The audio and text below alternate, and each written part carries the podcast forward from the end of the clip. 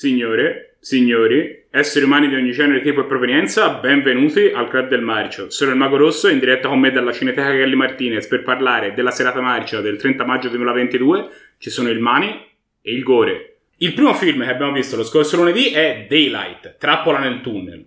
Questo è un film di azione di metà anni 90, si parla del 96, in cui la cosa più principale da dire che riguarda il cast e la produzione è che il protagonista è Sylvester Stallone. Però anche il regista Rob Cohen è un nome noto che insomma ha fatto diversi film che sono saliti agli onori di cronaca. Ecco. Sì, effettivamente il film segue una trama piuttosto semplice. Esplode un tunnel a causa di una rapina finita male, ci sono un piccolo e sparuto gruppo di, di sopravvissuti che verranno poi appunto salvati e aiutati dal nostro protagonista che è Stallone. Che cosa ne pensi? È quasi difficile introdurre un film del genere perché è un film famosissimo. Io e la maggior parte di noi l'aveva già visto diverse volte, magari anni fa, sì. eh? ed è stato piacevole rivederlo. Il film Va, è un film degli anni 90 e si va a incastrare precisamente in quel momento in cui diciamo il disaster movie era, era, stato riscoperto da Hollywood. Vado un po' a memoria spero di non sbagliare ma l'anno precedente c'era stato per esempio Independence Day eh, l'anno successivo Michael Bay di cui abbiamo parlato recentemente dirigerà Armageddon ma Emmerich dirigerà eh, l'alba del giorno, del giorno, dopo, quello in cui il, il pianeta, l'emisfero nord, viene completamente congelato e così via. E quindi anche Stallone si getta, si getta nel genere. C'è da dire che non è propriamente un disaster movie alla stessa maniera di un film di Emmerich, per esempio. Eh, rimane proprio un film con l'eroe interpretato da Sylvester Stallone. Ci sono tutti gli stilemi che Stallone ha ben definito negli anni 80 e anche nel, negli anni 90. È un film che, in cui il protagonista ha delle caratteristiche comuni a Dredd, al protagonista di Demolition Man, al protagonista di Cliffhanger. Però è incastrato in questo contesto, in questo contesto molto carino, molto carino. È un film che anche se ha degli elementi digitali è ancora ancorato a un passato analogico. Noi vediamo saltare in aria tanti set, tanti set costruiti e questa cosa ci è piaciuta, ci è piaciuta tanto. E comunque anche la computer grafica, devo dire che quando c'è, cosa che per quell'epoca non è assolutamente scontata, è fatta in una maniera non, non, è fatta male, è fatta con gusto, mettiamola così, senza che proprio prenda campo e tu vedi queste sdraiate di pixel uno dopo l'altro con tre poligoni sullo schermo eh. perché la computer grafica degli anni 90 poteva fare quello. Poteva fare questo. E invece qui insomma è ben integrata con tutto il resto dell'immagine, quindi anche quando c'è la computer grafica avviene bene, probabilmente perché c'erano i fondi per fare una cosa di genere, ovviamente. Ma sai, forse non c'era nemmeno quest'ansia che eh, nel cinema d'azione è arrivata dopo Matrix, in cui Matrix mm. ha rivoluzionato il cinema, non soltanto il cinema d'azione, ma proprio il cinema in generale, e dopo il 99 tutti devono fare uso e abuso di computer grafica. Questo è un film precedente del 97? 96. 96? Eh? Allora è uscito nello stesso anno di Independence Day, mi sono sbagliato. Comunque, quindi non aveva quest'ansia di dover mantenere degli standard fissato da altri, era ancora legato a, a, un, cinema, a un cinema più meccanico, diciamo, e infatti una cosa che abbiamo concordato tutti, magari a chi è piaciuto più o a chi è piaciuto meno, però è un film che è invecchiato bene Assolutamente. Sì, Tra l'altro si capisce che è precedente a Matrix perché non abusa del rallenti. No, non ci sono rallenti. questo... E questo, ma questo, secondo me, non è, non è, banale perché Rob Cohen, che come dicevi te è un regista che poi ha fatto dei film importanti, ha fatto un, un sacco di film tamarri, ha fatto XXX, ha fatto Fast and Furious. E quindi il rischio di trovarsi di fronte a un film tamarro c'era, c'era e come. Ma questo film Secondo me non lo è, o almeno non lo è nei, eh, nei termini in cui lo è un film di primi anni 2000.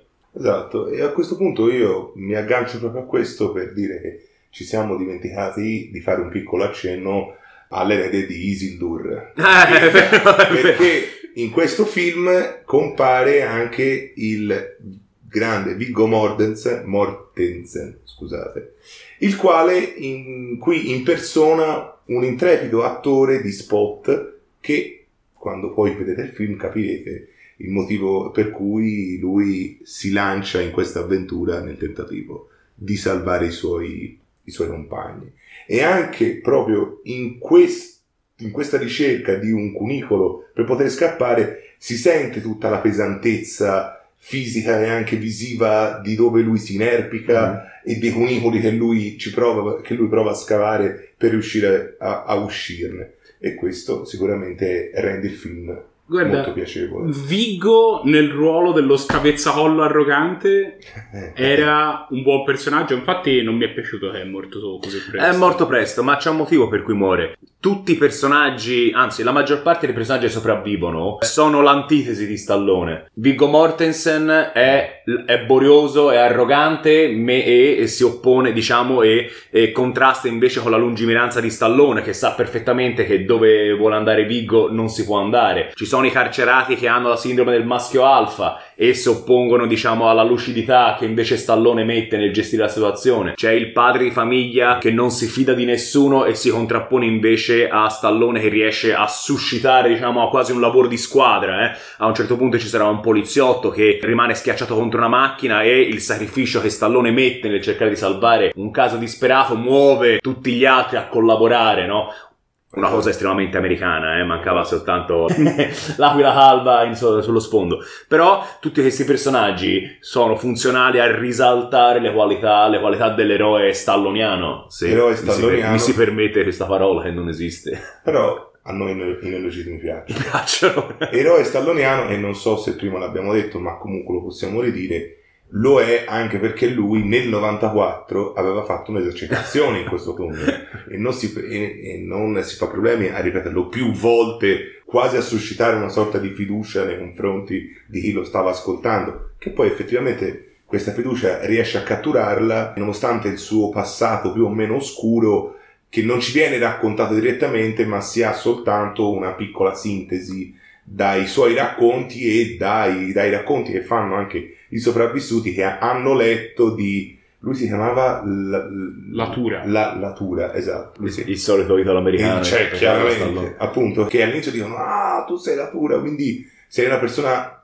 di cui non ci possiamo fidare perché per colpa tua sono morte delle persone. E invece poi si rendono conto che se lui si è infilato in questo inferno di fuoco, si può dire, era per salvarli, quindi probabilmente ma... di fiducia potevano darla. Ma qui è, è, tirato fuori un punto importante perché Stallone non ha nessun tipo di autorità per mm. lanciarsi esatto. nel tunnel a salvare le persone. Esatto. Lui è un ex pompiere, mi dicevi te, facevi il tassista, rimane fuori dall'incidente, ma è talmente eroico, è talmente buono, talmente incompreso che contro tutto e tutti riesce a convincere l'autorità costituita che l'unica cosa che si può fare per salvare quelle persone e mandare Sylvester Stallone eh, sì. attraverso delle, ass- delle, ventole assassine giganti con un pratico timer con un pratico timer è come dargli torto d'altronde la scena delle ventole poi ne riparleremo però il fatto che ognuna avesse il suo timerino che ti diceva quando sarebbe ripartita eh, in modo eh. da illustrare palesemente quanto tempo aveva Stallone per passare dalla pentola prima di essere orribilmente maciullato mi ha fatto molto ridere, l'ho trovato molto divertente. Era un po' ansiogeno. Eh? Ma certo che era ansiogeno, infatti, allora, era buffo, era buffo che come un videogioco cioè, avesse il timer che ti faceva vedere quanto tempo avevi il protagonista per superare il trabocchetto, mm-hmm. però era una, dopo ne parliamo, ma era una scena veramente ben fatta. Oh, sì. E infatti ora noi abbiamo parlato, insomma, di tutta una serie di elementi collaterali, ma possiamo cominciare ad andare al noccio della questione. Il film è molto bello, secondo noi, il film è invecchiato invecchiato bene, i mezzi sono investiti bene, ci sono delle scene veramente, veramente potenti, ansiogene, fra cui questa qui, e siamo usciti dalla proiezione belli soddisfatti, belli soddisfatti. Estremamente felici. Certo. Sì, assolutamente. Sì. Serrato, serrato, mm-hmm. che è una cosa che, insomma, a volte nei film, anche nell'infilmazione ci sono delle parti un pochino centrali dove il film un po' a perdersi nelle cose, invece il...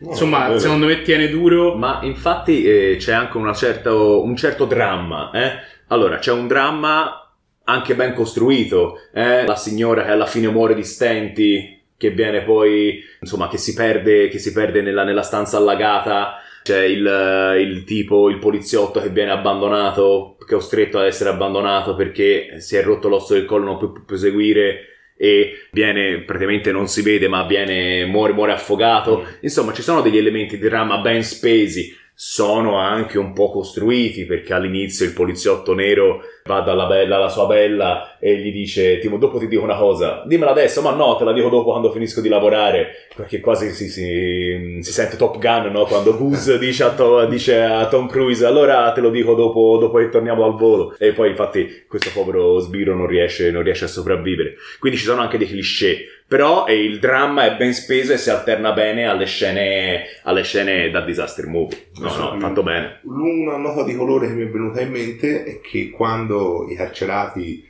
vengono coinvolti in questo incidente, si scopre che uno di essi è all'interno del cellulare della polizia diretto presso la prigione fatto di crack. Ed effettivamente lui è così ed è fatto di crack.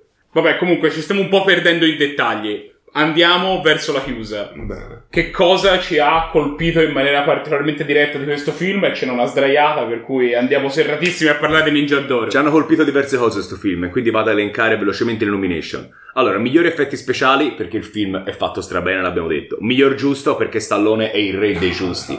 E qui è uno Stallone maturo, uno Stallone secondo me c'ha proprio una cinquantina d'anni, qualcosa di più, qualcosa di meno, perfettamente integrato nel ruolo, non è ancora, diciamo, quello Stallone anziano dei nostri anni che magari è sempre forte ma meno credibile, invece qui funziona alla grande. Viggo Mortensen muore dopo 5 minuti e si merita nomination a miglior comparsata. Poi abbiamo una migliore scena d'azione per la scena in cui Stallone deve passare attraverso quelle ventole sataniche e una miglior scena, quella proprio che scatena il contesto del film, cioè l'esplosione del tunnel, molto molto bella. Dura, tra l'altro, tipo, penso ci siano 5 minuti no, di esplosioni consecutive. È bella lunga. ma come continua a esplodere questa cosa? È bella lunga. E poi infine è il miglior film d'azione.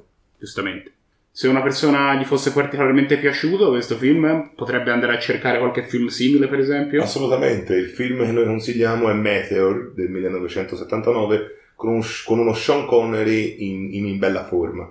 E questo film riprende abbastanza delle tematiche che sono trattate in Daylight, non solo per appunto il disastro che sebbene in, quest- sebbene in Daylight sia un po' come dire causato eh, artificiale. artificiale, mentre in Meteor è naturale, ma soprattutto perché praticamente il film si basa sulla sfiducia reciproca fra America e Russia che alla fine poi collaborano un po' come in Daylight in cui all'inizio sono tutti sfiduciati nel di stallone e poi alla fine capiscono. Quindi è una grande metafora della guerra fredda Daylight. Mm. non voglio dire proprio quello. Comunque, però... poi in Metro c'è anche tutta una parte sì, in cui certo, sono tra, tra quali sì, insomma, eh, c'è anche questa. In fondo, quando poi. Sì, però non, non, voglio dire oltre. No spoiler. Il voto che il Club del Marcio ha deciso di dare a questo film è un bel lotto. Il Pieno. film se lo merita assolutamente, secondo me. C'è una, una, bella, una bella spettacolarità. Il film poi è invecchiato assolutamente bene, che per i film degli anni 90 spesso non è assolutamente non, non vero quindi non, non, c'è, non, c'è, nulla da aggiungere, l'otto il film se lo merita pienamente. Il secondo film che abbiamo visto nel discorso è stato Leprechaun 3. Questo qui è un film della saga del Leprechaun che era cominciata due anni prima con Leprechaun e proseguita l'anno precedente con Leprechaun 2. In questo film Warwick Davis, attore di RD2 Iana Memoria, riprende il suo ruolo da, da Leprechaun e riporta il, il terrore irlandese, stavolta a Las Vegas. La trama è quasi curioso parlare di trama in questo film, però insomma il lepricano è particolare perché ogni film, diciamo, c'è un'ambientazione diversa in cui viene collocato, no? E questa volta il lepricano si trova simpaticamente a svolgere le sue malefatte a Las Vegas e la sua strada si intreccia con quella di altri personaggi, la croupier, il mago, la valletta del mago, che tutti vogliono una, una moneta, una moneta del suo pentrino d'oro per esprimere un desiderio, ma ovviamente finiranno fra le grinfie del Lipriano che non apprezza per niente questo interesse per il suo tesorino. Sì, effettivamente è vero, c'è poco da aggiungere sulla trama se non che prende tutte le fila da quando viene portato lui pietrificato in un negozio dei pegni e c'è questa scenetta che dura tantissimo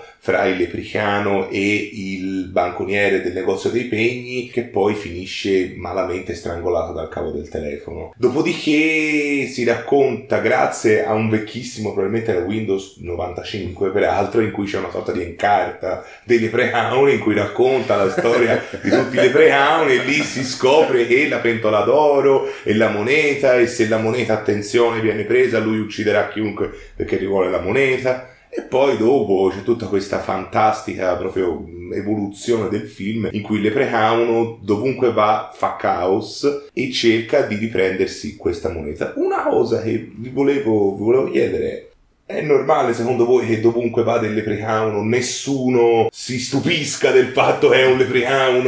Eh, allora, ma questo è un punto importante, però volevo dire due cose. Okay. Innanzitutto che ci sta perché Las Vegas un, è uno zoo umano, eh, sì, eh, okay. è capitato di starci ed è veramente uno zoo. Infatti Quindi, volevo dire, a Las Vegas, a Las Vegas, sì, probabilmente ci sta bene. La seconda cosa è che questo ci può stare perché il Leprechaun si lancia nel mercato come commedia horror e quindi eh, accettiamo tutte queste piccole particolarità. Però è un cambio radicale rispetto ai primi due, perché mentre nei primi due, diciamo, aveva più un taglio slasher, no? In cui Leprechaun è una creatura maligna, un po' grottesca, ma nascosta nell'ombra, no? Eh, che ti tende gli agguati. Okay. Qui se ne va bellamente a giro, quindi la componente orrorifica eh, sparisce quasi, quasi totalmente esatto, in questo film. Esattamente. È sparita un po' insieme alla trama, perché poi, sì, come sì, dicevamo perché... prima anche la trama è un po' una fuffa di questo film. Il film sostanzialmente diventa un po' questa collezione di scenette nelle quali c'è il Lepriano che fa cose del Lepriano, fa un po' di ammazzamenti un po' buffi,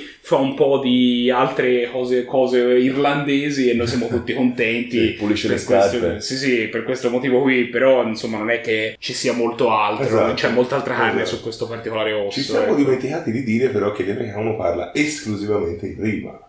Sì, fa cose irlandesi, tra cui a quanto pare parla Tutti gli irlandesi parlano in rima. Sì, sì, sì, è risaputo. La... ok, non sono mai stato in Irlanda, però quando ci andrò quando chiederò. Io questo cambio questo cambio un po' di tono, cioè, anche nella trama un po' non l'ho sentito. Eh. I primi due film, nel suo essere comunque un film basato sul lepricano, quindi slasher, uno slasher per ragazzi, comunque l'assenza completamente di una trama e mm. si fa sentire rispetto ai primi due, eh, che nel loro piccolo erano un pochino più strutturati, secondo me si godevano anche un pochino meglio. Qui è proprio bomba libera tutti, cioè il, libera il lepricano a Las Vegas e vediamo che succede, no? Sì, ma anche la brutalità del film ne risente, no? Infatti sì, sì. Lepriano dovessimo vincere molto meno. Cioè, ne, ne, io mi ricordo nel Lepriano 2 che abbiamo visto qualche tempo fa, c'è una scena dove uno gli si riempie talmente tanto di monete d'oro la pancia che gli deflagra lo stomaco. Sì, Quella sì. era una scena anche un pochino orrorifica, si vedeva, era, era lenta, si vedeva un pochino. C'è da dire a un certo punto il lepricano strappa un alluce a morsi al banconiere, quello, de, insomma, quello del banco esatto. dei pegni. Eh. E crea anche un fantastico danno oculare ah. a uno degli, degli sgherri. Sì, col suo scillele. Sì, esatto, del non non ho ben capito i rapporti ci sia fra loro e il proprietario no, del, sì, del casino. Che il proprietario soldi. Il signor Mitch. Sì, Già, che sì, peraltro... sì, questo è anche significativo per la come strutturare il film, cioè sì, bomba no, libera certo, tutte. Certo. Però forse il Lepricano magari è meno violento, ma è più machiavellico. No, e forse è più machiavellico. No, esatto, assolutamente. Eh? E, e in effetti uno degli omicidi più machiavellici dell'intero film è quando il Leprechaun fa materializzare una prostituta nel letto di Mitch, prostituta che mentre lo sta praticamente sormontando alle sue spalle Leprechaun prima si trasforma in, in un medium, poi in un avvocato e alla fine diventa un predicatore. Un, un, predicatore e si scopre che in realtà questa prostituta era un ammasso di cavi e fili con due poppe finte, la faccia finta e poi fo- folgora il nostro Mitch. Tutto sto puzzo per alla fine folgorare uno. Tizio, il lepricano di un tempo sarebbe stato molto più pratico, forse. Eh. Però, insomma, il lepricano si vede che si sta proprio godendo la sì, città. Si sta divertendo. A un certo punto incontra un impersonatore di ah. Elvis e si fanno i versi di Elvis a vicenda. E poi lui se ne va. E poi, al grande Fazio, il lepricano... Già gli caca in mano. Ah, è vero, sì. Questa l'hai provato allo specchio ieri prima di... questa, questa, te la sei preparata. Sì, perché il lepricano, il lepricano è zuzzurellone, mentre il povero Fazio, che è il mago, del, il mago scalcinato, del, mm. del casino scalcinato, vuole far comparire un coniglio, insomma qualche animale fuori dal cilindro, il più classico dei classici, invece si ritrova una bella cacata verde, verde smeraldo. Sì e il lepricano si vanta di averla fatta alle 3 del pomeriggio. Perché lui ogni perché grazie a questo film sappiamo che il lepricano ogni giorno alle 3 del pomeriggio caga chi c'è c'è. Dopo tutto il lepricano deve il lepricano d'altronde se c'era non dovrà pur nutrirsi. Parliamo dei ninja vai, vai. Sì, allora, il momento delle candidature. Benissimo. Come prima candidatura abbiamo a miglior ammazzamento il corpo della povera Loretta e dell'assistente del mago che piano piano inizia a gonfiarsi prima le labbra, poi le poppe, poi il culo, poi piano piano si gonfia fino a diventare un pallone e alla fine esplode in un tripudio di organi che praticamente eh, tappezzano l'intero camerino mentre lepriamo saggiamente a un simpatico ombrello, ombrello si copre. che si copre e poi se lo rimette. Non è splatter forse come, come avremmo Mm. voluto, Però- però, però l'intenzione piaciuto, c'era e ci è piaciuta. Non ci sono abbastanza budella. Non C'è ci sono, solo- bravo, bravo, manca un po' di Esatto. budella, eh? Forse Poi- mancavano dei mezzi. Ovviamente un'altra candidatura è miglior mostro, perché il lepricano, è ovviamente miglior mostro. parla? Abbiamo poi un interessante premio pubertà in temi, come dicevo prima, appunto della coprotagonista, che il suo nome è Lee Armstrong. E poi, come miglior citazione, una citazione del grande Fazio, il quale, pizzicato e becchettato dal- dall'oretta, se ne esce così. Se vuoi vedere della magia, tesoro, chinati in avanti e ti sfilerò un coniglio dal culo. Poesia. Poesia, il grande Fazio. Se una persona volesse proseguire un po' sulla china percorsa da, dal Lepricano 3, Bisogna fare qualche passo indietro e guardarci il Lepricano 1 del 1993 con una giovanissima Jennifer Aniston che ora come allora, a costo di essere proprio un viejo maschio etero bianco, ti fa sentire male. Consigliato. il voto che abbiamo deciso di dare a questo film è un 7, nel quale forse siamo stati un pochino generosi, però noi al Lepricano gli vogliamo bene. Il film c'è un po' una regressione rispetto a quelli precedenti, come si diceva giustamente prima, però insomma ci sono un po' di scenette belline, il film ci è preso bene. Poi il Lepricano fine- è veramente marcio. Il Lepricano è veramente Il marcio. è veramente marcio. Non ci prova nemmeno a fare un film serio. non ci provano e forse è giusto così. Quindi a noi questa attitudine ci piace e la vogliamo premiare. Se volete scoprire se la prossima settimana qualcuno avrà provato a fare un film serio, vi consiglio di mettere mi piace, seguirci sui social media, noi siamo su tutti, siamo ovunque si scarichino podcast, quindi ovunque ci state guardando fatelo. Questo comunque è tutto quello che avevamo da dire sui film di questa settimana, la prossima settimana ce ne torneremo con altri due. Ci vediamo allora. Ciao!